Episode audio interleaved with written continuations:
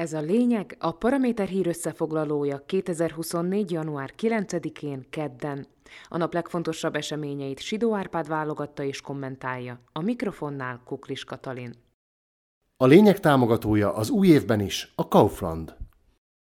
Csak most hétfőn jelezte a parlament elnöke, hogy pártja lassan rábólint, aztán hivatalosan is bejelenti az indulását a két hónap múlva esedékes köztársasági elnök választáson, és kedden már tálcán kaptuk meg, hogy Peter Pellegrini házelnököt tartják az emberek a legmegbízhatóbb politikusnak Szlovákiában. A Median által végzett felmérésből az derül ki, hogy a választóknak nagyon bejön a laszos szép fiú, még akkor is, ha pár hónappal ezelőtt a kormányzással inkább az idősebbik testvérét, Robert Ficót bízták meg. De az előttünk álló államfőválasztás más tészta. Erre a pozícióra egy kevésbé konfliktusos politikust kíván a nép.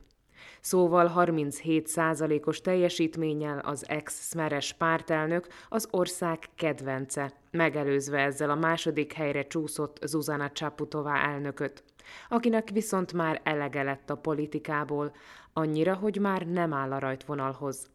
Ám a ficóista fake news annyi marhaságot hordott össze vele kapcsolatban, hogy kész csoda, hogy még mindig 34%-os a bizalmi indexe.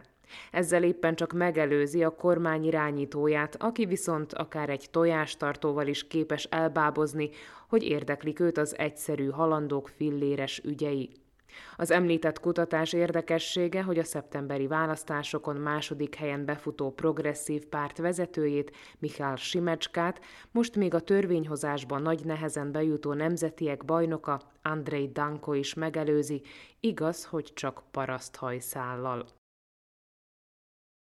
Az SNS házatájékáról jött szívet melengetőbb hír annál, hogy a tömörülés mostani főnökét aránylag elfogadott figurának tartják. Mert úgy néz ki a nemzetiek korábbi vezérűrűje, Ján Slota, aki a szlovákiai magyarok régi rajongója, marad a slamasztikában. Ugyanis a legfelsőbb bíróság újra tárgyalásra visszautalta a specializált büntetőbíróságra az ex-pártelnök korrupciós ügyét. A bíróság tavaly nyáron négy évre felfüggesztett két éves feltételes szabadságvesztésre ítélte a politikából már kifarolt szemét, bár akkor még a korrupciós bűncselekményt nem sikerült rábizonyítani. A vád szerint Slota a Zsolnai kerületi bíróságon elintézte, hogy egy ismerőse enyhébb büntetést kapjon, akit eredetileg három éves letöltendő szabadságvesztésre ítéltek halálos baleset okozása miatt.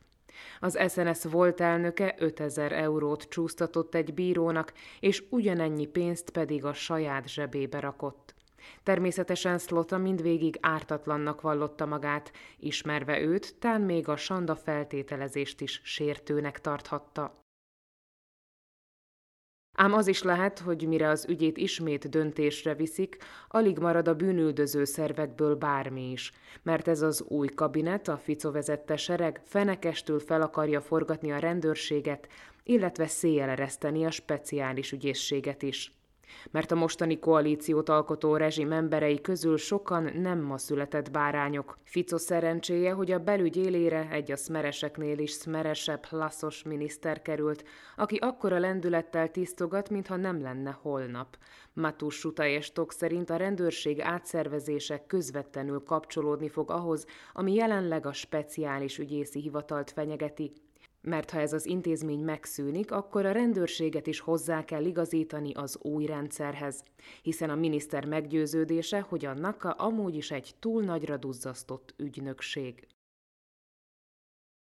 és a korrupcióval foglalkozó hivatal beszántásának, illetve a megvesztegetésért járó büntetések csökkenésének javaslatát már a parlament tárgyalja, mivel kedden folytatódott a Nemzeti Tanácsülése, ahol a kormánypártok a BTK módosítását szeretnék gyorsított ütemben keresztül vinni. Azonban ennek az elképzelésnek nem tapsikolnak lelkesen a mutyizást elítélők térfelén. Kiózanító hangot ütött meg ezzel összefüggésben a megszüntetés előtt álló speciális ügyészség egyik alkalmazottja is, aki a lapunknak elmagyarázta, mennyire nem ért egyet azzal, hogy a parlamenti kormánytöbbség mérsékelné a korrupciós esetek büntetési tételeit. Hiszen nem árt tudatosítani, hogy Szlovákia egyik legvéresebb bűnszervezete, a sok tucatnyi halottat maga mögött hagyó sátorcsoport nagyrészt a korrupciónak köszönhette létezését. Rendszeresen kentek meg magas beosztású rendőröket, így aztán egy teljes évtizeden keresztül büntetlenül gyilkolhattak, Sátor pedig az elfogató parancs ellenére sikeresen bujkálhatott.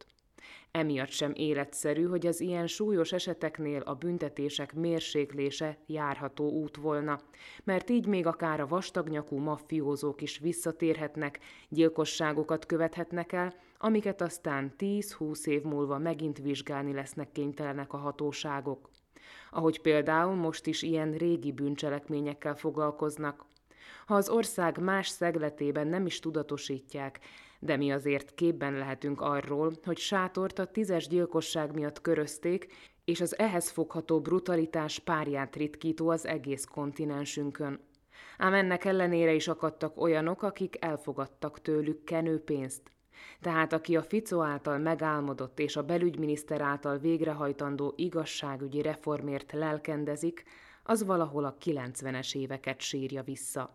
Sidó Árpád szerint ez volt a lényeg január 9-én kedden, hírösszefoglalónkat minden hétköznap este meghallgathatják ugyanitt. Podcastjainkat pedig keressék a Paraméteren, illetve a Spotify, az Apple Podcasts, a Google Podcasts vagy a Podbean platformjain.